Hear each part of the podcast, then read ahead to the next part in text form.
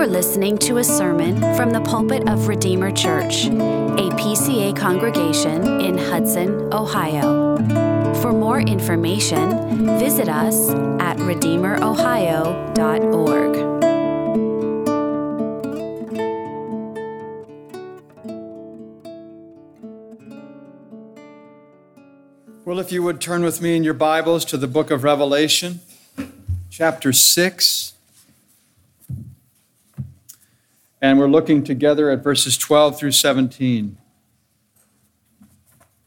You'll find this on page 1031 of the Pew Bible.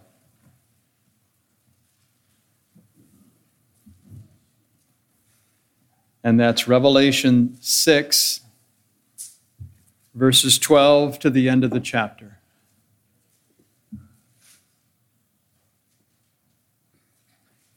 Hear the word of God.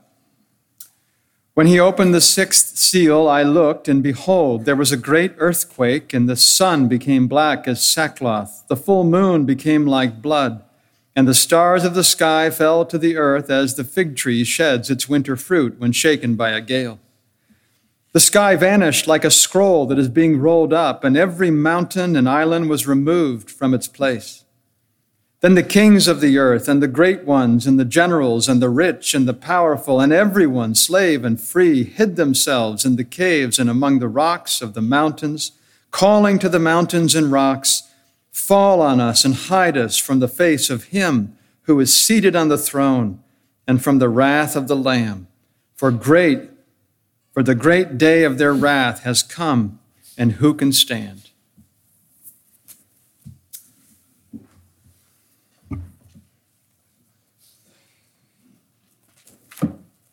Well, this is, as we found at the beginning, the revelation of Jesus Christ. It is from him, it is about him, it is for him. And having addressed the seven churches, he reveals the throne that is established in heaven. And on that throne sits the Lord of glory, who is full of splendor and majesty, reigning supreme. And in his right hand, you'll remember there is a scroll written within and on the back that contains the entire history of the world. And it appeared at one point that there was no one worthy to take that scroll and open its seals, and therefore there would be no redemption because history would not have unfolded. But then the Son of God stepped up, the lion of the tribe of Judah and the root of David, who is the lamb that was slain. And the angel proclaimed that he is worthy to take and open the scroll. And after peals of thunderous praise from every creature, Jesus broke open the seals. And with that first he trod, the four horsemen rode in judgment under his direction, you remember. And with the fifth seal, the glorified souls of the martyrs anticipated the consummation. O sovereign Lord, holy and true, how long before you'll judge and avenge our blood? And in response to that petition, Christ opens the sixth seal, which reveals the great day of his wrath. And of course, with vivid imagery, it presents a striking picture of divine justice at work. One commentator says after humanity has rejected God's kindness for millennia, the dam of God's patience breaks and judgment floods the earth. And that of which the four horsemen were simply a preview now takes center stage. That which the martyred saints awaited is now seen in breathtaking imagery. It is the day of judgment in this passage, the great catastrophic end to world history. Paul, remember, said God has fixed a day on which he will judge the world in righteousness. And it will be a terror, a day of terror to the wicked, but a day of rejoicing for believers. This world once judged Christ, but on that day he will judge the world. And it may seem to many as if justice does not matter in this life. And yet, God's forbearance with sin is not the same thing as his forgiveness of sin. There is this day that God has fixed on which he will vindicate the glory of his holy name. And this judgment will be universal, as everyone who ever lived will stand before him. And this judgment will be formal, as the celestial books will be opened and evidence on every one of us will be presented. And this judgment will be impartial, as Christ weighs each one of us in the scale. And this judgment will be exact in that all things will be scrutinized, no sin overlooked, no cup of cold water forgotten. And this judgment will be final. It will be final as the Lord passes sentence from which there will be no appeal. We're told that before him will be gathered all the nations, and he'll separate people one from another as a shepherd separates the sheep from the goats. And he will place the sheep on his right, but the goats on the left. To those on his right, he will say, Come, you who are blessed by my Father, inherit the kingdom prepared for you from the foundation of the world. To those on his left, he will say, Depart from me, you cursed, into the eternal fire prepared for the devil and his angels. And these will go away into eternal punishment, but the righteous into eternal life. So, the Apostle John is allowed to see the dread and the terror and the awe and the consternation of this day. And the final note of history is struck in one great, awesome, punishing event. To the unbelieving mass of humanity who rejected Christ, this will be terrifying. That unbelieving mass is exceedingly numerous, a vast horde of unbelievers.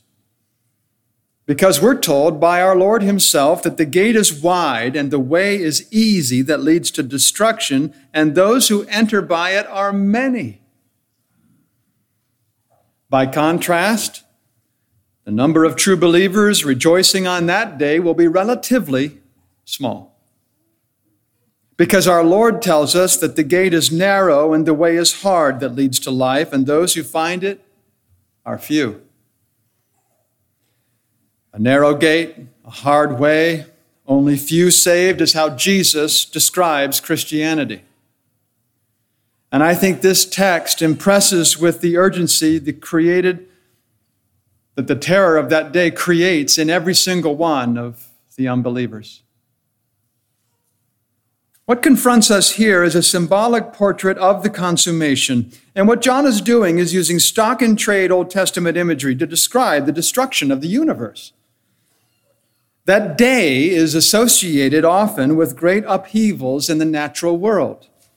And this is how the prophet Joel announced the final judgment that's meted out by God. You may remember this in chapter 2 of his prophecy.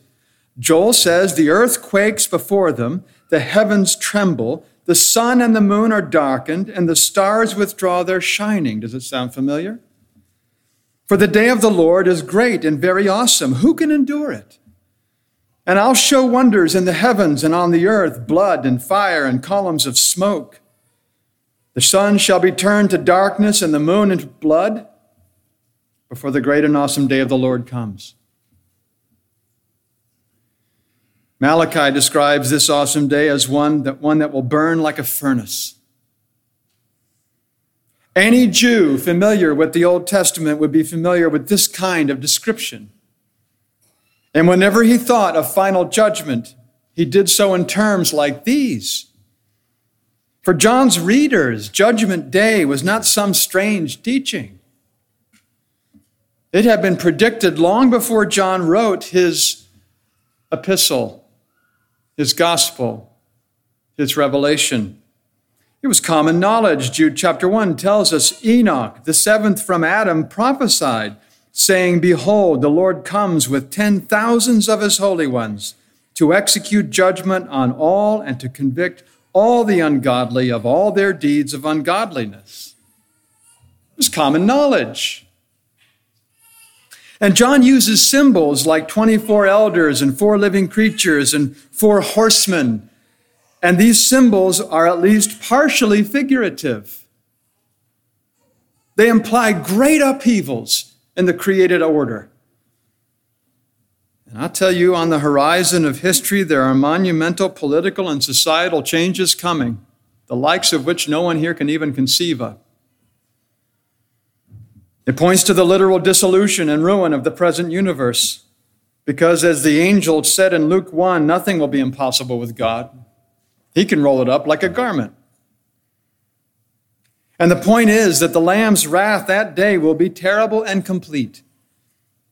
The Apostle John tells us in verse 12 that there was a great earthquake, referring to violent upheavals and convulsions opening up chasms in the earth, mountains sinking and valleys rising, lakes and ponds drying up, and boulders being split in two.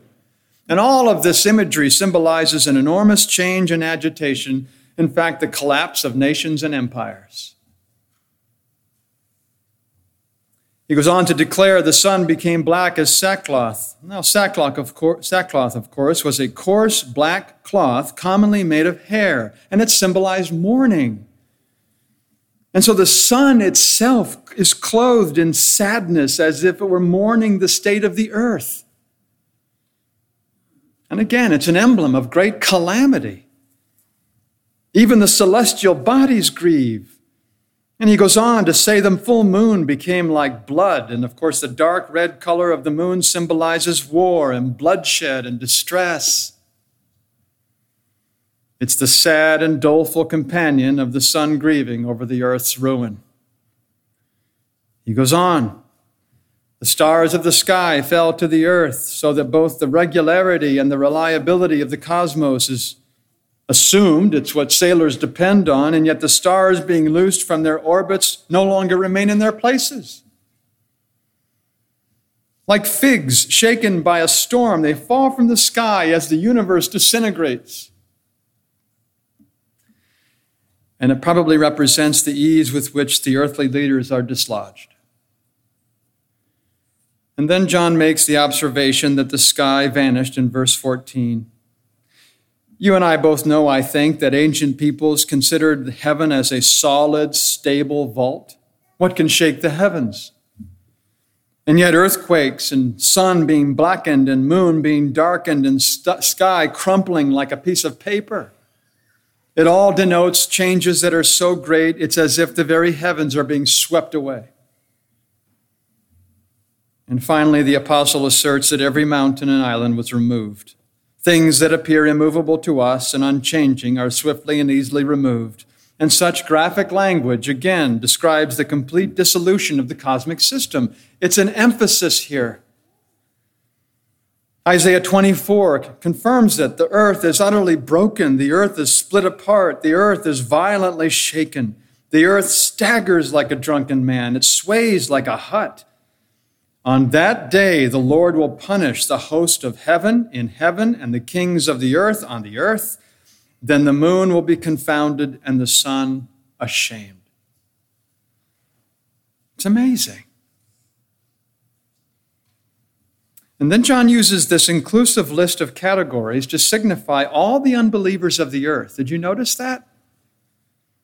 He references the kings of the earth and the great ones, uh, meaning all of those who are in authority. He references the generals and the rich and the powerful, referencing all of those who exert influence. And then he references everyone, slave and free, meaning all those in whose lungs there's breath. Everyone. John lists seven classes indicating the completeness so that no enemy of God, no matter what his position in society, will escape the terrors of that day. Everyone. No one is exempt from judgment. Nobody is immune from the danger. Everyone, kings, in common with the lowest slaves, will be filled with terror.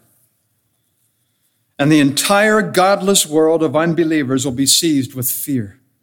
And so fierce will be God's anger that they will try to hide themselves to no avail. There will be no place to hide. There will be no way of escape from God's wrath. They'll long for escape in fear. They'll seek for it in death. They'll call upon the mountains and the rocks to kill them because the terror of the judgment day is so great that death is preferable than facing it. With the same language, Isaiah the prophet predicted the horror of the final judgment when he said this People shall enter the caves of the rocks and the holes of the ground from before the terror of the Lord and from the splendor of his majesty when he rises to terrify the earth. And so, stricken with terror, they will seek to flee from the grim reality of judgment. That's why Jesus said, Daughters of Jerusalem, don't weep for me. don't weep for me. Weep for yourselves and for your children. For behold, the days are coming when they'll begin to say to the mountains, Fall on us, and to the hills, Cover us.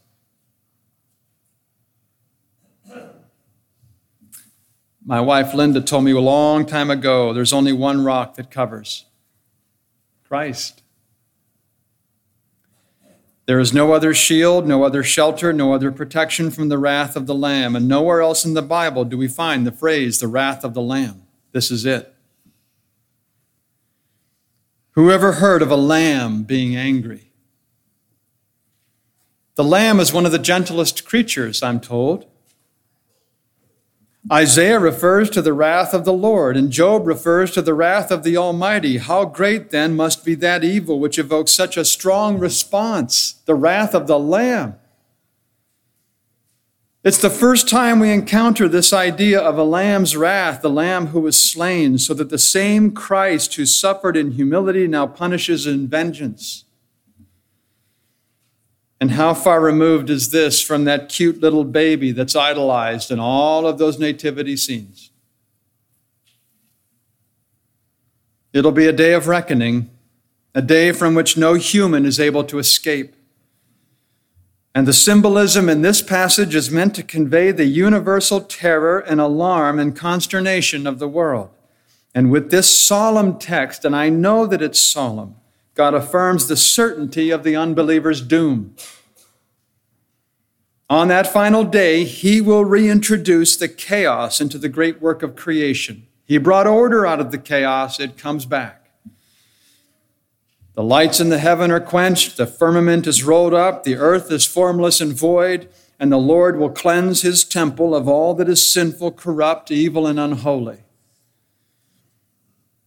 Now, I want to say this all of this imagery is not a, that's associated with the sixth seal is not meant to startle or frighten believers. Christ's aim here is to warn us of danger, exhort us to patience, arouse us to hope, assure us of victory, tell us of the end of history, that he's conquered his enemies, and the public display of his triumph is coming. That's what he's trying to do. And the stark apocalyptic symbolism is intended to assure us of the end. Don't be frightened if you're a believer. Our King is sovereign and he is supreme and he will judge the world in righteousness. But God is unwilling to keep us in the dark, so he gives us a true and vivid depiction of that day. It is sobering. No child of God, no follower of Christ, no spirit filled believer will endure these judgments. All the pain and all the dread and all the terror depicted here have already been endured for us at the cross. Those terrible judgments that were supposed to be meted out on us were concentrated in one man at Calvary. And this chapter describes in lurid detail that from which you and I, as believers, are saved. We're told in 1 Thessalonians 1 Jesus delivers us from the wrath to come. So, what this passage teaches, first of all, is how miserable and how tragic that great day will be for unbelievers. Let's face it. John Flavel says, They that are Christless now will be speechless, helpless, and hopeless then. Their heads will bow, their backs will bend, their knees will buckle, and their hearts will melt. It will be for them a day of unprecedented terror and unending gloom. The ground will heave, the sun will darken, the moon will redden, the stars will fall, the sky will vanish, the mountains and islands will disappear, and all these prisoners will be summoned before the bar of divine justice. And how dreadful and difficult will be this solemn day. That's why we must not go before the great white throne without an advocate. Because you know something, Satan will rise up and he will accuse you of crimes against God. He is the accuser of the brethren, by the way. And conscience will indict you for both public iniquity and secret sins, your conscience and mine. And your earthly companions will bear witness against you on that day for your lack of brotherly love. And all those who drew you into sin, and all those who were drawn by you into sin, will testify against you.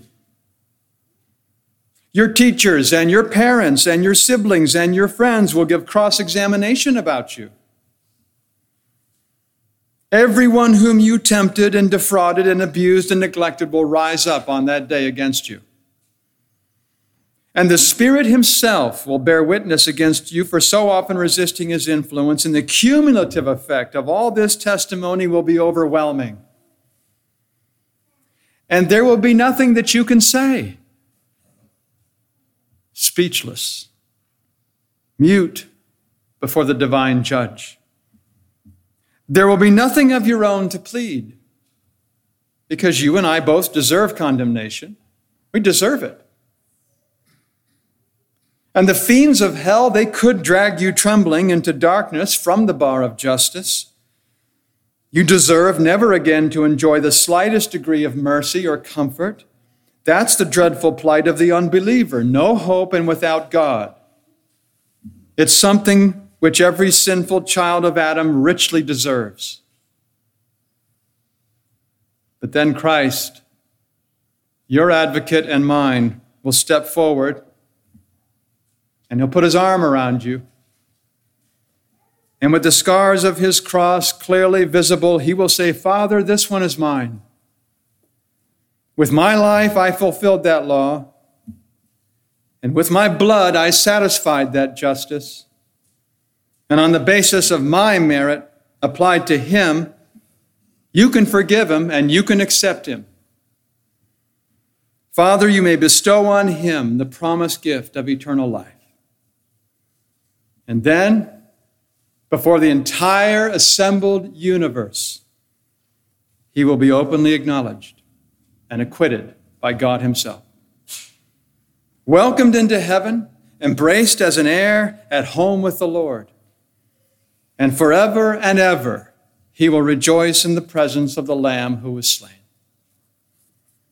And so, what this does, secondly, is exhort you and I to examine ourselves to see whether we are in the faith.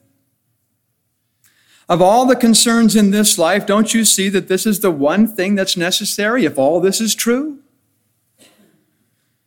There is no concern so solemn and so important and so eternally significant as this. I'm glad you're here tonight to hear this. What's the state of your soul? Young people, what's the state of your soul? How is it between you and Christ? Old people, what's the state of your soul? Do you trust in and rely upon Him whom to know is eternal life? Because there is salvation in no one else, because there's no other name under heaven given among men by which we must be saved. So let's not be lulled into complacency by thinking that, ah, it's just all going to work out. Don't do that. Such a laissez faire attitude contradicts the teaching of Scripture.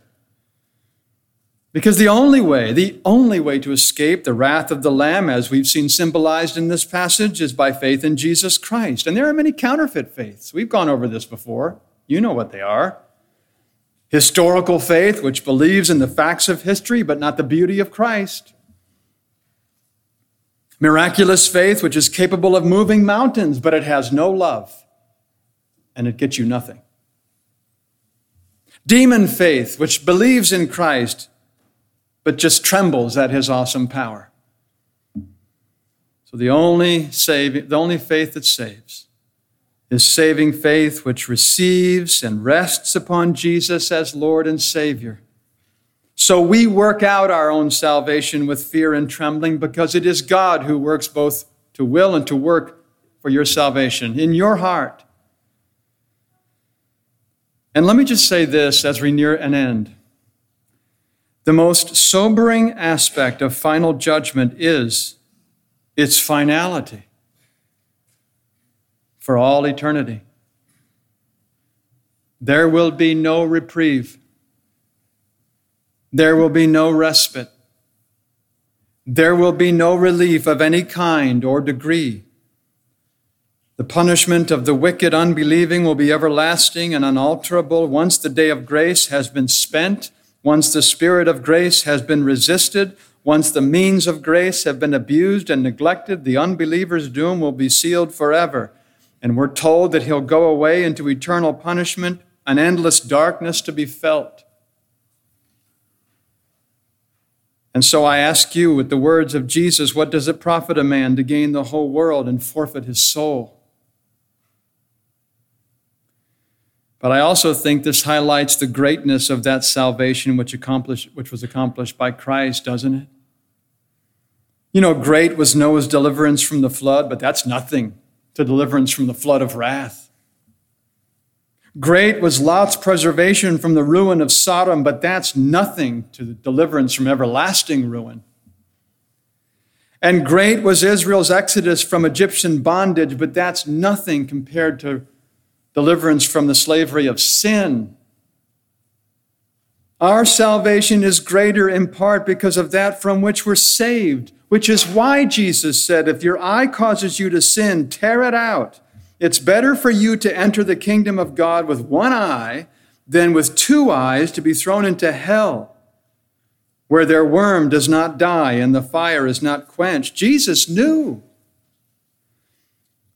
He describes the sufferings that await the impenitent sinner. Those who endure the second death will be eaten by worms and devoured by fire, whatever that means. And again, the most sobering feature of that punishment is that it will never, ever end. Jesus suffered under the infinite wrath of God so that the believer wouldn't have to. That's a great salvation. And it's greater because of where we're going, no, nothing less than heaven. It's a place of peace and purity and wholeness, as the miracles were meant to illustrate. No blindness, no deformity, no pain or grief, no death, no darkness, a place of light and blessedness and the holy presence of the triune God. And it's even greater because of why God saved us. God so loved the world that he gave his only Son, that whoever believes in him should not perish but have eternal life. He loves us. He loved us so much that he punished his own Son to save us. Today, he offers this great salvation to anyone who will trust in Christ. So ask yourself as we close Have I believed in Jesus? Am I prepared for the day of judgment? Let's find refuge in the only mediator between God and man, even Jesus Christ. Amen. Let's pray together. Father, we are greatly sobered by the descriptions of that final day which John gives us in his book. It's not easy to consider, especially because we understand the finality of it all. But we are grateful to you, Father, for the Lord Jesus Christ, who endured this awful punishment in our place and has secured for us believers a place in heaven with you forever and ever. And all we can do is say thank you and praise you. In Jesus' name, amen. Thank you for listening. For more information or to connect with us, visit us at RedeemerOhio.org.